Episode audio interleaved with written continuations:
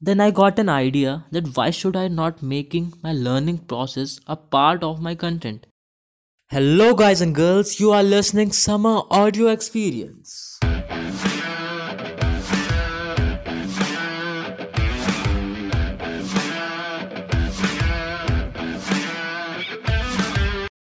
Wishing you all a happy new year guys and girls. Today on first day of the year I'm to start my podcast. So cheers to me. This podcast is very important because it is my first step to achieve my goals. From around few weeks I'm in a confused mode that what content should I produce because when I look around everywhere is producing content about everything then I come to the conclusion that to overcome my problem, why should not I start reading a books? Then within one month, I have completed two books. One is 5 am Club and the other one is Pajama Profit. Yeah, these two books are very interesting for the for the students. Then after reading these books, then I got an idea that why should I not making my learning process a part of my content? Yeah, it's really a great idea.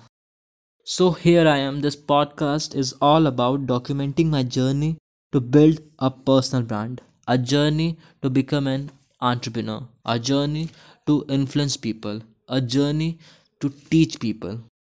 So at the end, a message from my side to all my listener. There will always be a people around you to tell you not to do things but you have to let yourself be your sole judge and jury. It's true that great content hinges on great storytellings, and that every story in the universe has already been told, but not by you. You are unique, and you provide nuance, perspective, and a detail that no one else can.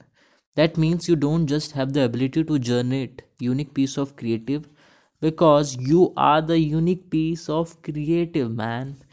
Don't worry about getting people's attention by plotting a poetic YouTube video or writing four draft of snappy Facebook status post. Instead, use every platform available to document your actual life and speak your truth.